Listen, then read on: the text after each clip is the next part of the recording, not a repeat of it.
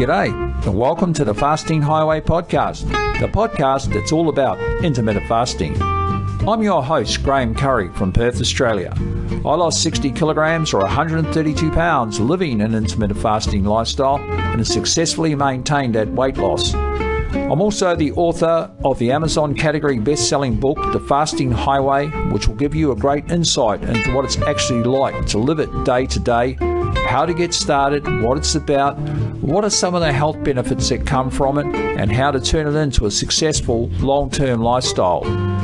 In this series of podcasts, you'll be hearing from people from all over the world, from the beginners to the experienced and those that are on the journey.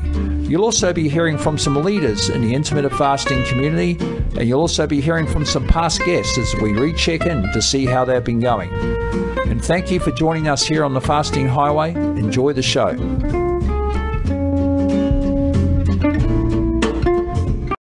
Hey everyone. Thanks to those that have been booking in with me for the private one on one coaching. It's been very uplifting and it's been so great to help so many people in such a short space of time.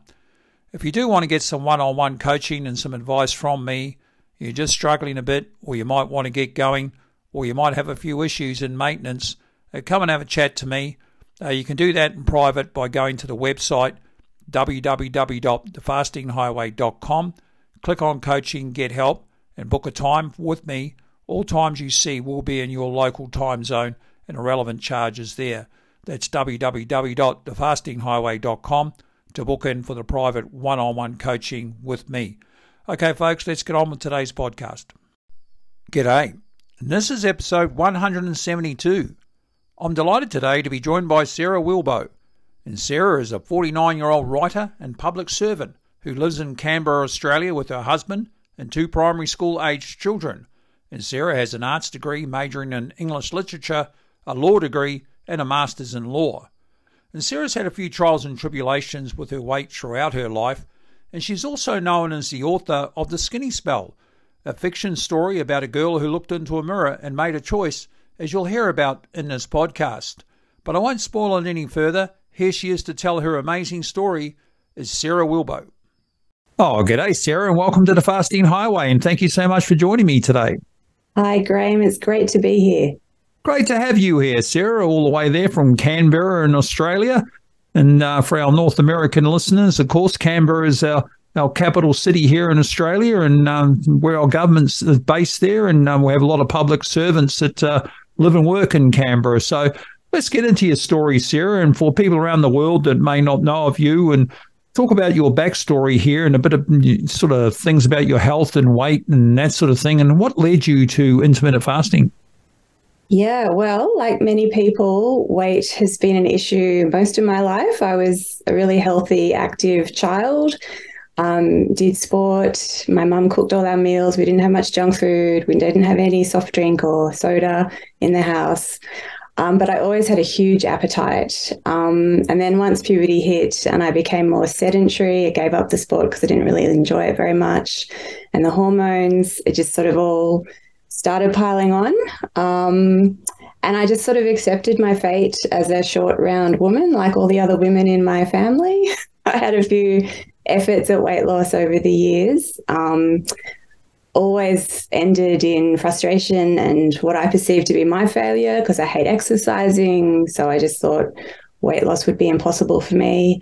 Um, I had some success with Lite and Easy, which is an Australian food delivery company. Um, and when I was living alone in my 30s, that was quite convenient. I didn't have to worry about cooking for anyone else. So I used that service for quite a while and I lost maybe 20 kilos, but I was again, I decided I'm going to exercise this time. So I was doing like an hour of cardio a day and found out that the Lite and Easy sort of stopped working. I was doing their 1200 calorie plan, but over time it would stop working. So I'd re- reduce the amount of food that I was eating that they were sending me. And in the end, I just started ordering the dinners and eating much less during the day. So I was having much less than 1200 calories plus exercising. So I did manage to lose some weight that way.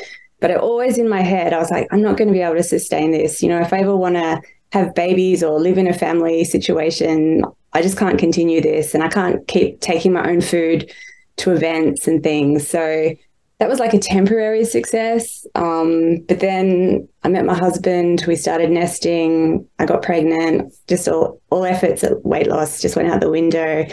And I just enjoyed myself and went back to my volume eating, which I've always always done. Always been able to put away a lot of food. Um, and then in about 2017, I was at a family barbecue, and I remember this really clearly. I don't know how the conversation started, but my brother, who's kind of on the pulse of new things, talked about this thing he'd heard about called intermittent fasting that was apparently big in Silicon Valley with all the tech dudes. And he explained it and how people only eat one meal a day. And my head exploded like, that's crazy. How could anyone do that? Um, but it planted a seed. And then I heard about Michael Mosley's documentary 5 2, which I think I watched on Australian TV, got his book. I read that and it was I was really interested in the science in it, but my memory of it was that it was focused more on longevity and the benefits of fasting for that. I, I don't remember it going into the effects of insulin or anything like that. Um, anyway, I tried 5.2 and I tried 18.6 because I heard of that as well. You know, there's media articles every now and then about that, but I never knew about clean fasting and I never knew about insulin. And so it never worked. I would sort of struggle along until 11 a.m., have my morning coffee with milk, and then be starving, and then try and calorie restrict for the rest of the day. So it was just like any other diet. I just couldn't sustain it. And then randomly, so then the pandemic happened. Like a lot of people, I just ate my feelings, lots of chips and chocolate, um, and just blew up and just felt awful. Um, but I, I walk my dogs every day, and we were allowed to walk the dogs when we were in lockdown. Um, and I listened to podcasts, and I just randomly came across a podcast with Cynthia Thurlow, who was talking about her TED talk about inst- intermittent fasting for women. And so as soon as I got home, I pulled up YouTube and I watched that. And I was like, yeah, I should give this another go. And in the podcast, she'd been asked about whether to eat anything in the fa- or drink anything in the fasting window. And I remember her saying, "Well, it depends what you want to achieve." And so I thought, all right, I'm only going to have black coffee. I'm not going to have any milk or anything. And so the very next day, which was the 12th of September 2021, I started clean fasting. And then through to, to deal with the moments of hunger while I was adjusting, I started watching YouTube videos to sort of distract me from my hunger, which wasn't too bad actually. Um, and I quickly discovered Jason Fung and the obesity code. So I ordered that, read it really quickly, and just it was like the penny dropped. I was like, oh my God, everything I've been told my whole life is wrong. It's all about insulin. It's all about, um, you know, giving my body a rest from digestion and lowering that insulin. And I was so angry. Like I just was so angry that all this all these efforts were based on the wrong information. Anyway, I quickly through you know further research discovered Gin Stephens and her intermittent fasting podcast series which I just loved. And every time I walked the dogs I'd listen to that. And then I heard your episode and I was so excited because it was a fellow Australian. I was like yeah this is so cool. And then your story was amazing like 60 kilos. And so then I started following you and your Facebook group and that's why I'm here. Fabulous. That's fantastic. And it's so good. Like it's coming up to what, 18 months, I guess, now since you started yeah. there, 12th of September 2001. So just for our listeners there, maybe just go through our, the stats now, just sort of where you were at with your weight when you started and where you're at now, some 18 months later. Absolutely. So I'm five foot two, 160 centimeters, and when I started in September 2021, I was 106.5 kilos, which for my height was obese class three. I had a BMI of 41, I think. Um, yeah, and I had, you know, some health conditions. Fortunately, I've been really healthy my whole life, but it was starting to catch up with me. Um, I'm 49 years old now, so I was super conscious that you know menopause is looming and everyone gains weight then, and so I was just really worried and wanted to get in shape before I turned 50. That was kind of a goal. Um, so in that 18 months, I've managed, well, my lowest weight was 71 kilos, which is about 156 pounds. And I achieved that in nine months. Um, and then the second half of the journey for me. So when I heard about fasting, I was like, this is amazing. I can eat whatever I want and I can still lose weight because I just have to watch the clock. So I quickly lost 35 kilos in, or 66 pounds in nine months.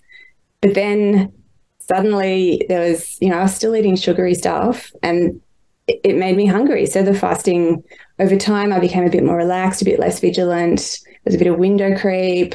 There was Christmas. Um, then there was Easter, a lot of chocolate. And then it just became harder and harder to sort of have good days. Um, and over the, the next nine months, well, a bit less than nine months, I actually regained about 15 kilos.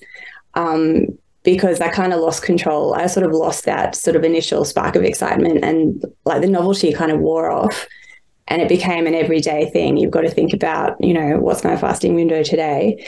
And it became less easy. And I started to wonder why? Why is it harder now? Because it was so easy at the beginning.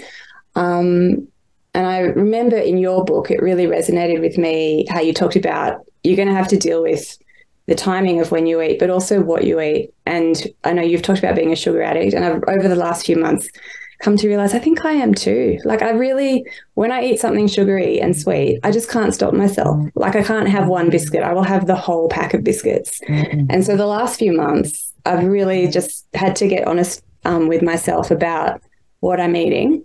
Um, and have really focused on cutting out the sugar. So I regained 15 kilos, but I've lost 10 of those again since I've decided, okay, I really need to focus on carbohydrates now, try and reduce them as much as I can. I still have some fruit, I still have veggies. I do have stretches where I just eat meat and eggs and dairy um, only for a few days at a stretch. It really helps with the hunger. And that I found has been the second essential key for me. Everyone's different, everyone has different dietary responses to things. But for me, sort of being honest about the sugar effect on me and my appetite and my cravings has just been a game changer. So, so my I was looking today at the I've been tracking my weight loss in an app, and the shape of it is a bit like um, you know those aerial skiers that they go down and then they go up and then they go down again. So that's what my sort of trajectory looks like. It certainly hasn't been linear. Yeah, yeah, as it isn't. You know, no two days are the same, of course. And, you know, we all have different struggles that we have with intermittent fasting. And even five years into it, I'm still struggling some days, you know, and some days you think, man, am I going to make it to my window or what? But there's a lot of things we learn along the way. And you sort of found out what works for you and what doesn't work for you. And you're finding now that that sugar is a problem for you and you're trying to work on that. So we're all an experiment of one, as they say, Sarah. But when you first came to fasting, you mentioned the five and two stuff, and you were doing that sort of milk in your coffee in the mornings and that sort of thing. And once you got hold of the clean fast message, did you notice a big difference between the two, between having that sort of milk in your coffee and not? Yeah, definitely, definitely. Um, yeah, so having the milk in my coffee, I was always, you know, I'd finish that at work at maybe 9.30 and then I was just, the, the time from 9.30 to 11 just seemed interminable. Like I just need to eat my lunch. But now I can go, like I do alternate day fasting now at the moment. Um, and I can go 42 hours and, you know, there'll be a few tummy grumbles, but it's absolutely doable. It's just astonishing. It feels like a superpower, to be honest. I was just like, how can how can I get through these hours without being hungry. And it's all because I'm clean fasting. And it's just the eating urge is just switched off. And then once I start eating, that's I find it actually harder on the, the days that I'm eating, especially before I started reducing carbs. Now it's a lot easier to eat and then stop and then have dinner on the up days. Um, yeah, but the clean fasting has been absolutely critical.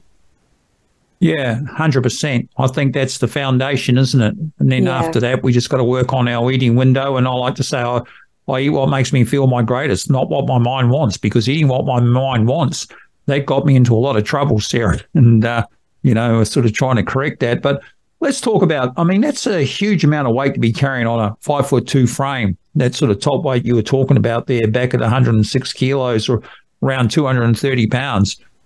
And it's, you know, it can be soul destroying carrying a lot of weight, can't it? You know, and how we think about ourselves and how we perceive ourselves and what we can do and what we can't do. So there's so many benefits that we'll get into. But with this sort of eating window, when you first started, when you came into intermittent fasting after doing that sort of five and two, once you discovered IF, what was your protocol then?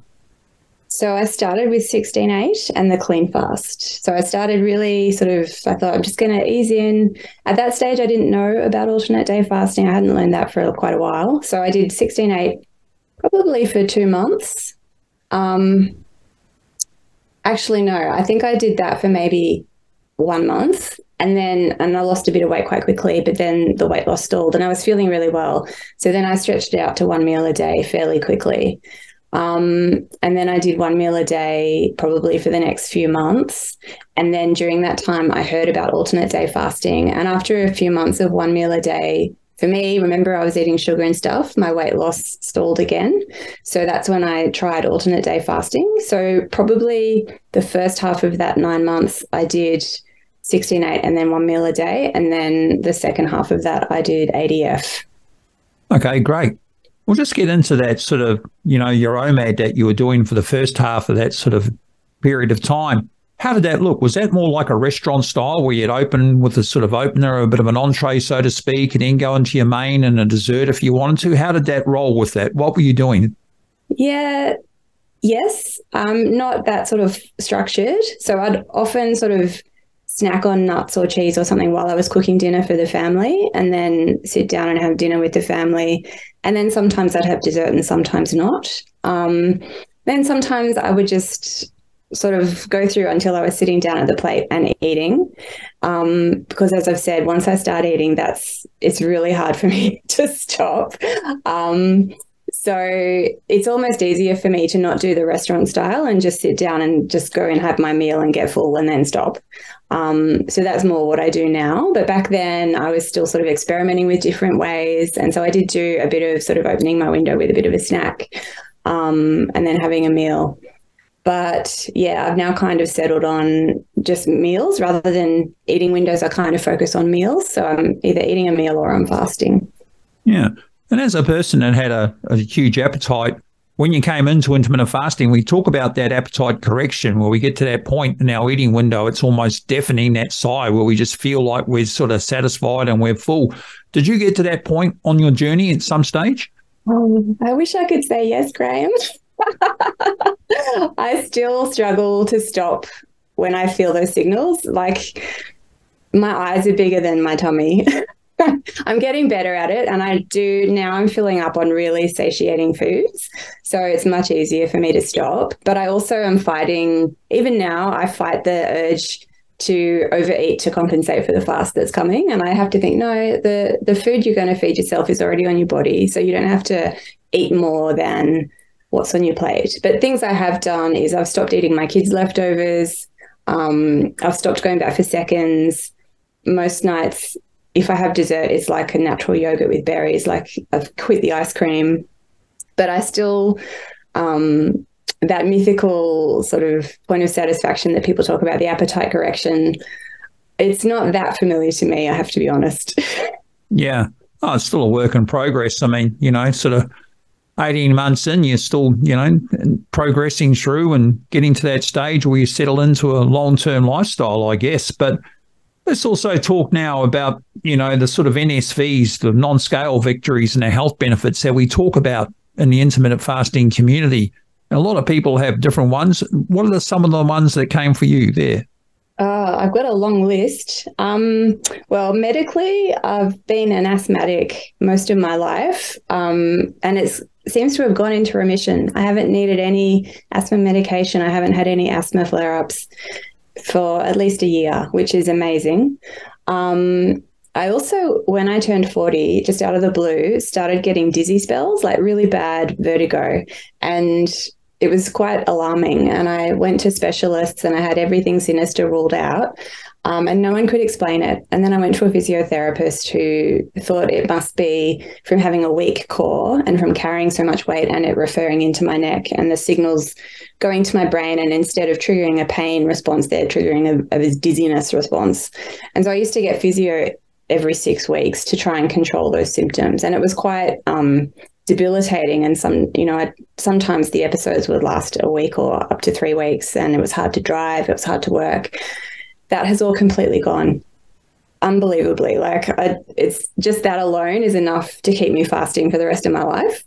Um, I also feel a great sense of um, confidence about aging and understanding the, the protective benefits potentially of autophagy in terms of things like dementia and Parkinson's disease. So I feel much sort of um, more confident that I'll have a healthier older age. I also have a general sense of well-being. Just my mood is so much more stable and chirpy. Um, I feel less angry to, about myself being a failure at trying to, you know, lose weight. Like I'm in every other respect, my life is quite successful and I have a great job and um, great qualifications and quite an intelligent person, but I just couldn't work out this one problem. And so it's just made me feel, oh, it wasn't me. It was what I was being told.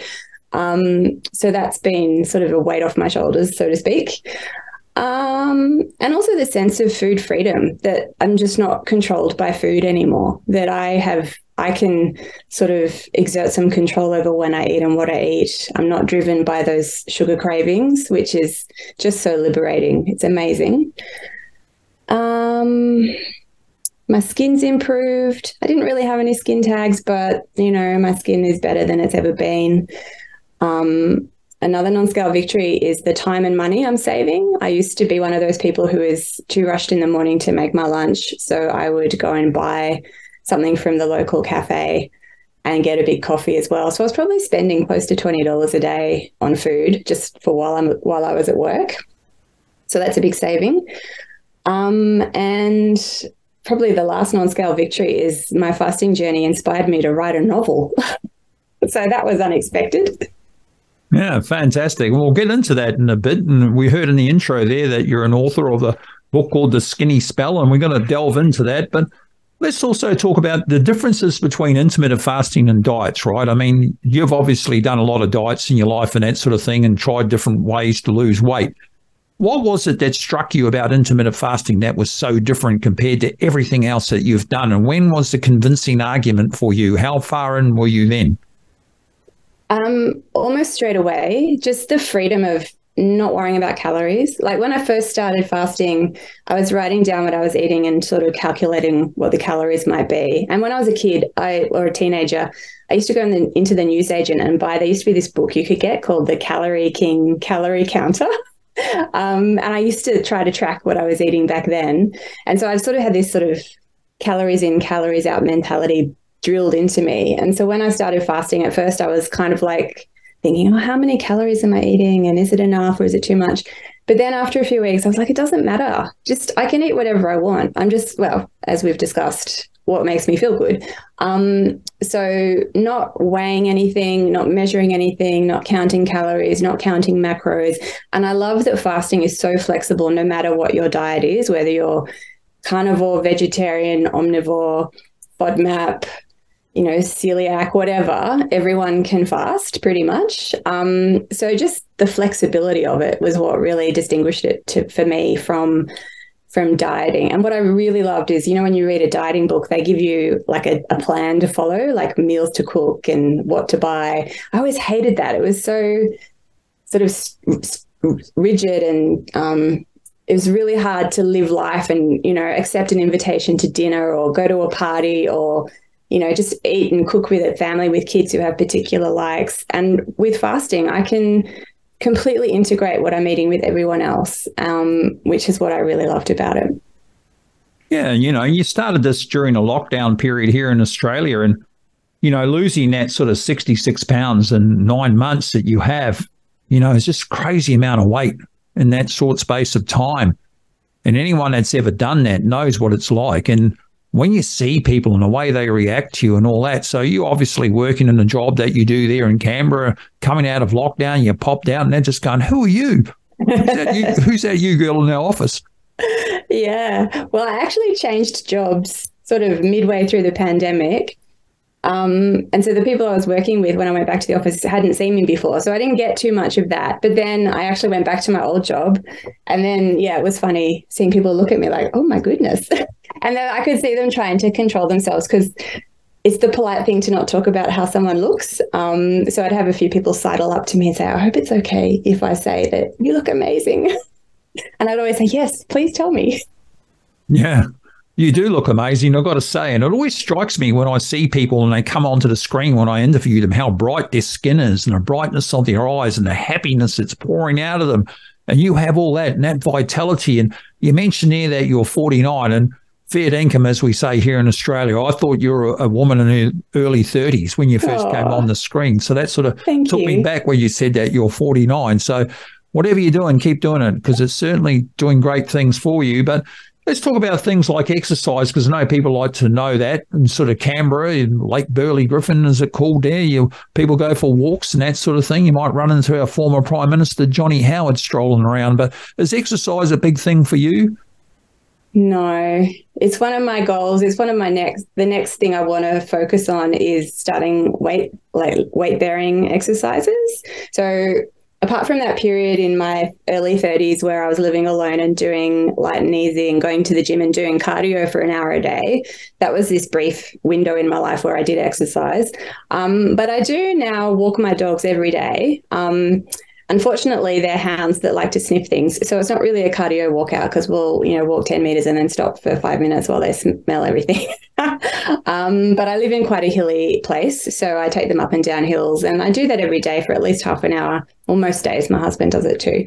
Um, and that's, and then at lunchtime, like today, for example, I work very close to Parliament House. So I um, when I can, I put on some sneakers at lunchtime and I go and I walk around the gardens of Parliament House. There's a lovely track around there that's takes about 40 minutes. It's um yeah, just really nice to sort of clear the clear the head in the middle of the day. So gentle walking is literally all I do.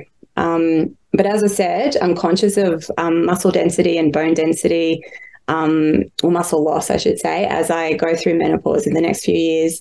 So I am keen to start to get some free weights and sort of learn how to lift them and try and keep what I've got. Um, yeah, but that's, I've just finding time. It's my big excuse. I don't have time to exercise. I really am not the kind of person who wants to do that first thing in the morning. And I'm kind of still grappling with the fact that I might have to just suck it up and do it first thing in the morning. Um, but yeah, that's a journey I'm still on.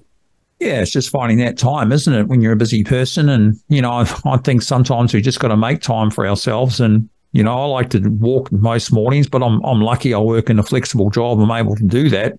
But I also started promenading in the evenings, what I call promenading in that short stroll after I've had my eating window.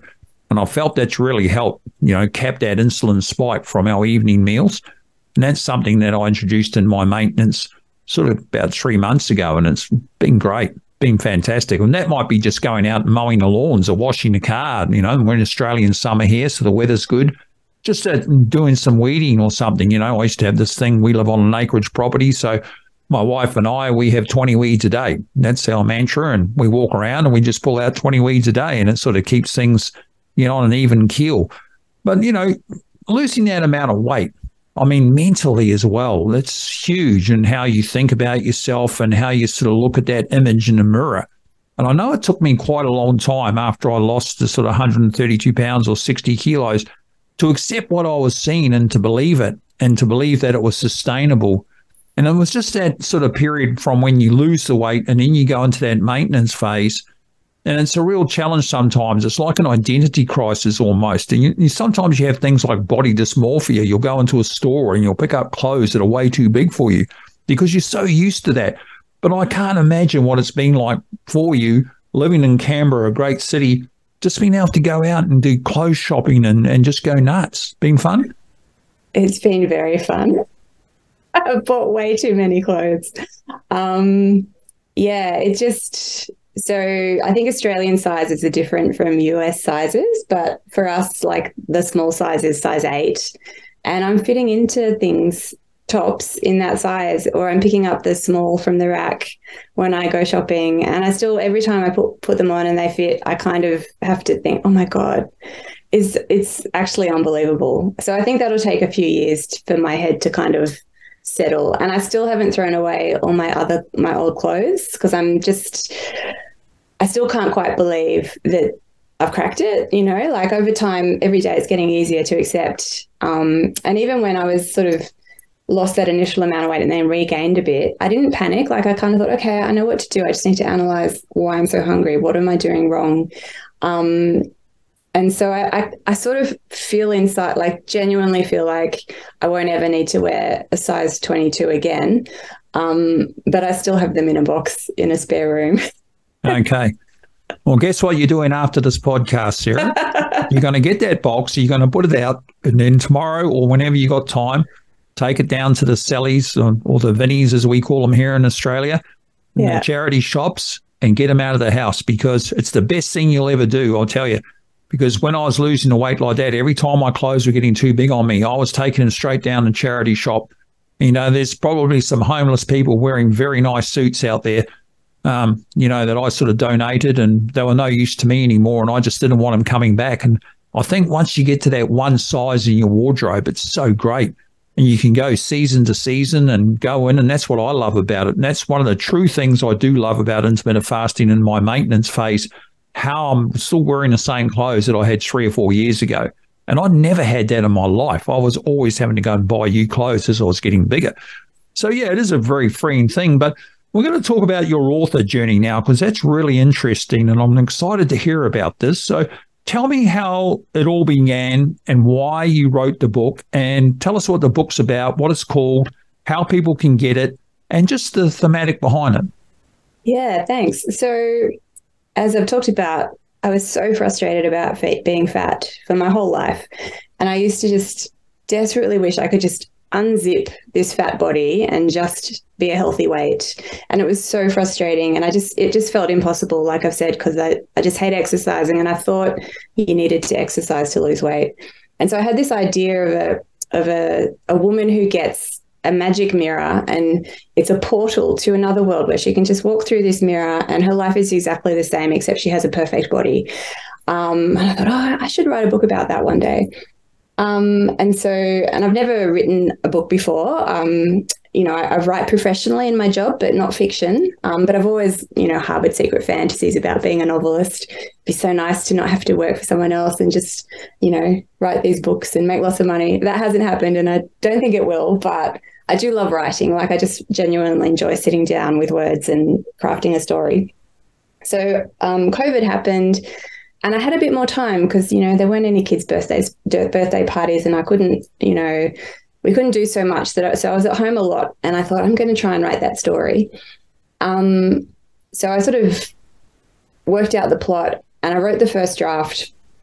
And actually, I wrote the first draft before I found out about intermittent fasting. And in the first draft, so the the main character is given this magic mirror, and she can go through it to this other world where she has a skinny body but she can and she can cut, go back to her old life where she's in her fat body and she can do that three times and decide which side of the mirror she wants to stay on um, and then once she's gone through three times, that's it. The portal closes. She has to stay where she's left. And so at first she's like, oh, of course I'm going to choose a skinny body. Like, duh. Um, but because it's fiction, there has to be complications. So in her skinny world, her life looks the same, but there are some significant differences in some of the relationships around her, which makes her choice a bit less straightforward. So I wrote this story um, before I started fasting. And at the end of the story, um, the woman comes to the conc- conclusion that she should just accept herself in her fat body and learn to love herself and just try and be healthy and eat less and move more. And it just didn't feel right to me. Like I finished the draft and I just thought it just doesn't it just doesn't feel how I really feel. Like I still had this sort of hope that someday I would discover how to lose weight. And I it was just like this sixth sense that I'm going to crack this problem. So I put the draft away. And then, as I said, in September 21, discovered intermittent fasting, had this amazing success really quickly. Pulled out the draft and thought, I'm going to put fasting in this story. She's going to discover fasting, and that's going to be the resolution of this story. so yeah, so that's the the journey. Uh, without any spoilers, um, she tries these different lives, and I'm not going to say which one she chooses in the end, but um, along the way, like it kind of recounts her life as a character of sort of being fat and trying not to be. Um, and along the way, she learns about insulin and intermittent fasting. Wow, sounds sensational. And where can people get the book, Sarah? Um, well, it's independently published by moi, which has been quite an interesting learning experience, but it's available worldwide through all booksellers. So on Amazon is probably the easiest place to go and find it, um, but also available in Barnes and Noble and in Australia in places like Booktopia. So just type in my name, Sarah Wilbow, and the skinny spell, and it should come up on a Google search for people. Let's talk about that journey with the self publishing and that, because that's a journey in itself, isn't it? Like, you know, it's all right to think about, I'm going to write a book, but actually sitting down and doing it and then getting it out and pushing that publish button, that's an amazing feeling, isn't it? Yeah. Um, so I actually engaged a company to help me because I'm so time poor. And there's it's it's so easy to publish these days. Like you can do it yourself on Amazon. They have templates and the Kindle Direct Publishing. I know lots of people do it that way. Um, I was trying to appeal to a commercial women's fiction market, and I wanted to have a really great cover in that style. And I'm not a graphic designer. Um, so I did a quick Google search, and there are businesses that help you do this. They have graphic designers, and they can set you up on can on um, Amazon and all the other aggregators of booksellers and get the ISBN for you and everything. Costs a little bit of money, but I, you know, I thought oh, it's probably worth the investment because it'll save me so much hassle. Um, so I went that route, and they did everything for me um, in terms of preparing the book for printing. Um, but once it's published, promoting it is squarely down to me. so that's been the hardest thing, I think. Just, um, you know, I've, you know, obviously told all my family and friends and some work colleagues, not all of them, because you know, talking about weight and fasting is a bit of a sensitive topic for a lot of people. Um, so I've tried to be careful how I talk about it. Um, but yeah, I've just I've put it out there. I'm telling people about it when it seems appropriate, and we'll see how it goes. I have other ideas for other stories, so it's kind of my retirement plan um, when I finish working in maybe another ten years. Exactly. And I think books really open up our eyes, especially there's some great books on fasting out there, as you know, with Gin Stephens and her Delay Don't Deny and Fast Feast Repeat and, you know, Dr. Fung's Obesity Code. And I always say to people, look, when it comes to information, if you want to know about the science, go and get the obesity code. Maybe get the audible version because the published version, the paperback, is very heavy on the science. And a lot of people don't understand it when they read it. But when you hear it, it's very different and you absorb the information in a different way. And then you have Gin's sort of background of herself being through journeys like you and I. So that's something that we can resonate with for a start. And she put a great book out called Delay Don't Deny back in 2016, where I think a lot of us started.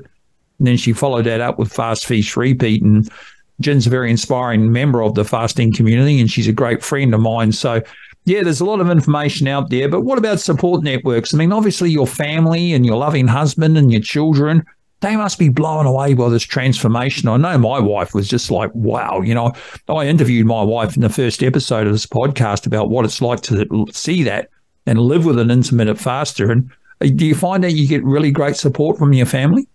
Yeah. So the first time I talked to my parents about it, I think they'd been away on a holiday and they came over to my house, and I was probably about three months in.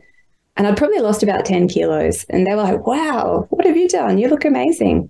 And I said to my mum, oh, I haven't eaten for a whole day. And she looked at me like, oh, like, Sarah, that's dangerous. um, and I said, no, no, it's okay. I'll explain it to you. And they were literally only at my house for 45 minutes. And I just blurted out everything that I'd learned in that time. And the ver- that very night, my dad started fasting and he subsequently lost 20 kilos in his late 70s. Like he wow. was just immediately hooked. Um, so they've been super supportive and they tell all their friends about my experience, about my dad's experience, about they've got a spare copy of the obesity code that they lend out to their friends. Yeah, my my close family are very like my husband just asks me every morning, Are you eating today? if it's his turn, if, it, if it's his turn to cook. Um, yeah, so we just cook less dinner. Yeah, fantastic. So you got that support around you, and a big shout out to your mum and dad there, and particularly to your dad. Super proud of you, mate. That's a fantastic effort, and you better come on the podcast because I'd love to have you and describe your experiences. And I think when you've got family around you, because they see your results and they see how great you look, and they think to themselves, "Wow, was there anything you missed at all about?" When you went into intermittent fasting to what you were doing before, I'd imagine you're a very vibrant person. You're quite a social person that's something I missed when I first started. Was there anything you missed? To be honest, I don't. I don't miss eating breakfast. I'm happy to go to lunch with people and just drink my mineral water or have a black coffee. Um, and because I'm alternate day fasting, every second day I do have lunch. So often it'll happen that I have lunch with people on an eating day. Um, so it really hasn't affected my lifestyle at all, really. It's so flexible. And if a special event happens on a day when I was expecting to be fasting, I just eat and I just re- pick it up the next day and just go back to my normal routine.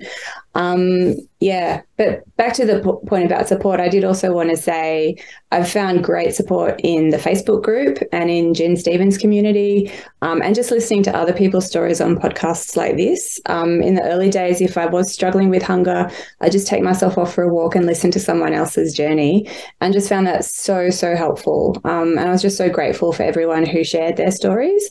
Um, so that was part of the reason why I wanted to do the same um, yeah, so that sort of sense of community and knowing that I'm one of you know hundreds of thousands of people in the world who are understanding that our bodies don't need to be fed every two hours, um, and that you actually feel really, really good if you just take a break and just let the body focus on doing other things instead of digesting your food.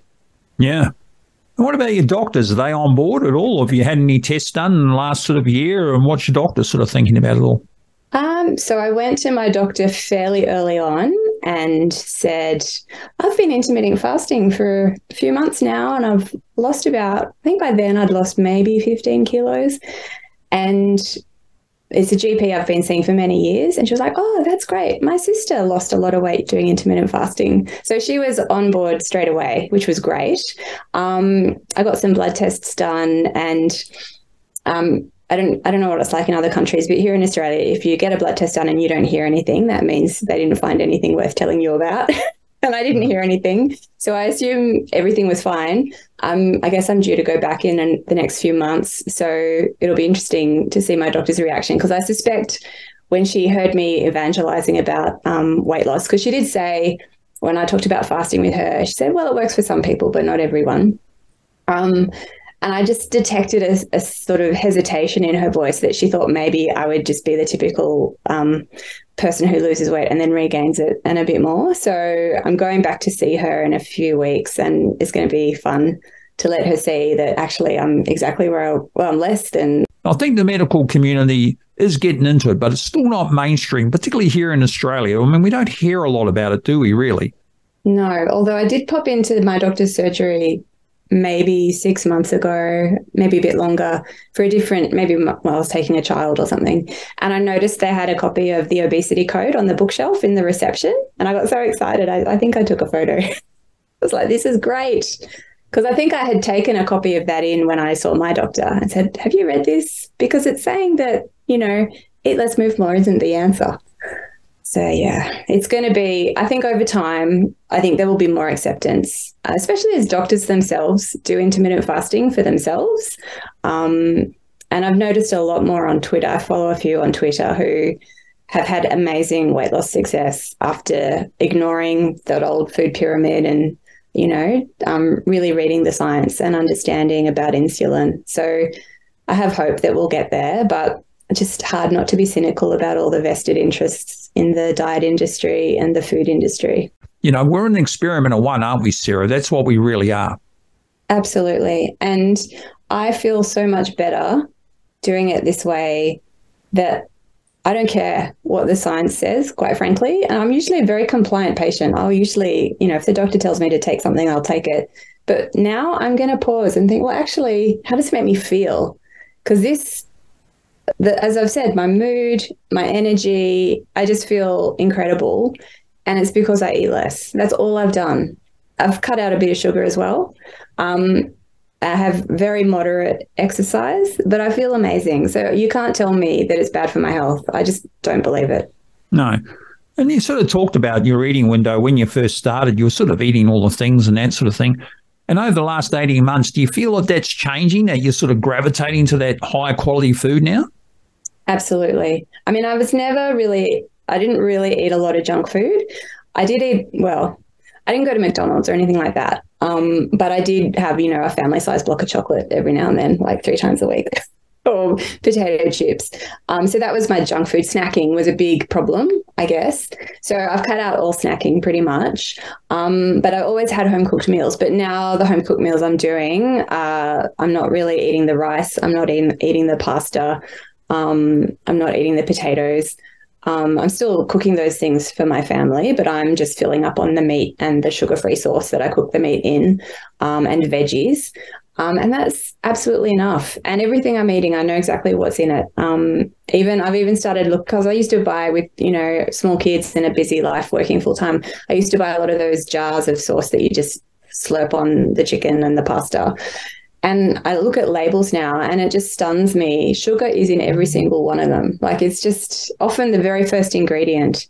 Um, so it has inspired me to do a lot more sauces from scratch. So I follow a few, or I just Google recipes until I find one that has no sugar.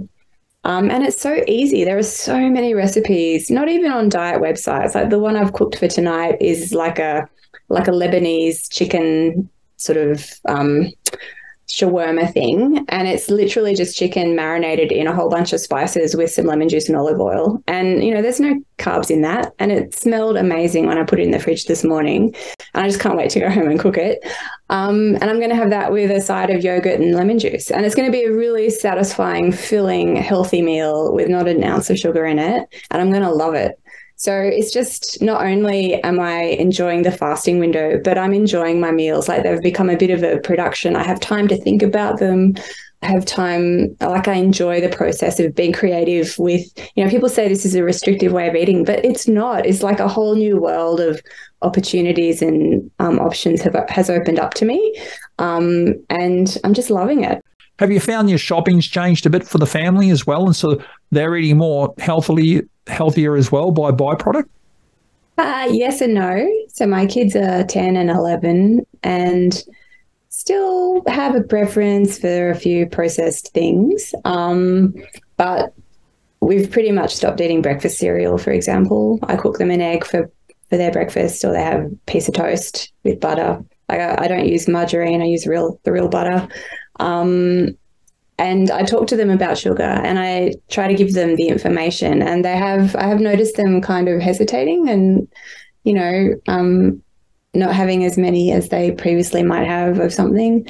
Um, and I'm just trying to lead by example and not sort of be too preachy about it. And I figure you know they'll get to a point where they'll understand the value of making healthy choices. As I said we don't have takeaway uh, fast food too often um, if we do have takeaway, we try to you know make it more healthy, recognizable ingredients, for example. So yeah, they're they're sort of conscious of it, but I also don't want to have them sort of hung up on dietary stuff at their age. Um, yeah, so I, I, certainly shop around the perimeter. I do dug in, duck into the aisles for a few lunchbox items, but yeah. um, have stopped buying all those pre-prepared sauces and things. So I buy herbs and spices and things like that. Yeah. Hey, you just got to let kids be kids, you know. It's um, you know, without sort of going through it all with them. And as you said, they'll find out and they'll see your example and your husband's example and their grandfather's example. And they'll say, you know, I don't want to be like them. I just want to eat more healthier. And that's what they'll do. And I think we're really seeing that. And I see the wheel turning, you know, like it's almost like the number of people that are doing intermittent fasting now, it's almost like we're going back to what our ancestors did, Sarah, where food was scarce, right? So there wasn't much food around. So it was either a feast or a famine for them.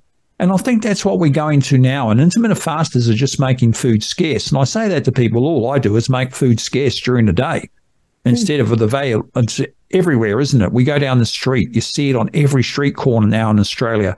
Fast food chains opening up every single day here and you think to yourself, man, when is this got, ever going to end? Because everywhere you go now, in every city in Australia, food is everywhere. And it's really hard for people out there to not indulge in it because there's so much variety. And that's all that intermittent fasting is. It's making food scarce, isn't it?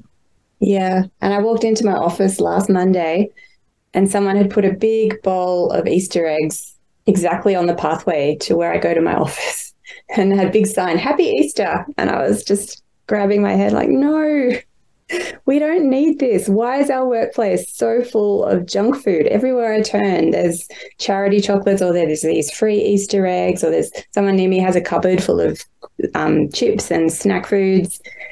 And I just don't understand. We just don't need to be constantly eating. It's just really frustrating. And so I just try to put my blinkers on and just walk past it and ignore it. But yeah, it's everywhere. It's just everywhere you look.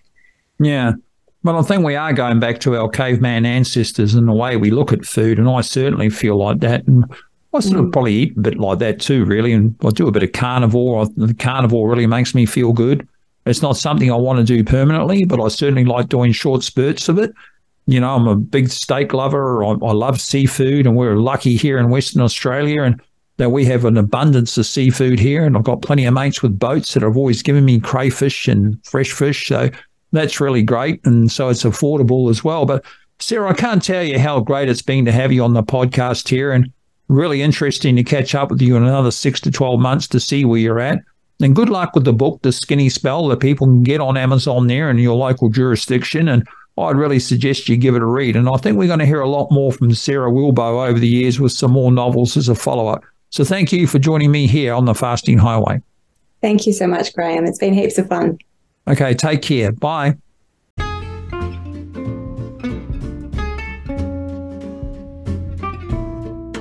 Oh, thank you so much, Sarah. What a wonderful story. Absolutely amazing, and thank you for sharing all that wisdom and words of advice. Really resonated with me a lot of your story, and good luck with your book, The Skinny Spell, and I'm sure it's going to do well. So, anybody interested in Sarah's uh, fiction book there, The Skinny Spell, uh, you can find that in all good bookstores. Okay, folks, also as mentioned there, uh, if you do want to get some support with your intermittent fasting journey, a couple of ways to do that. One, you can join the Fasting Highway Facebook group. We've got some nearly 9,000 members there from all over the world. I'm sure to help you and answer any questions or queries that you may have. If you're looking to get some one on one help and Facebook and Instagram really isn't your thing, uh, you can do that by going to the website www.thefastinghighway uh, you can book a one on one private coaching session with me. Okay, folks, until next week, be well, be safe, and remember clean fasting is everlasting.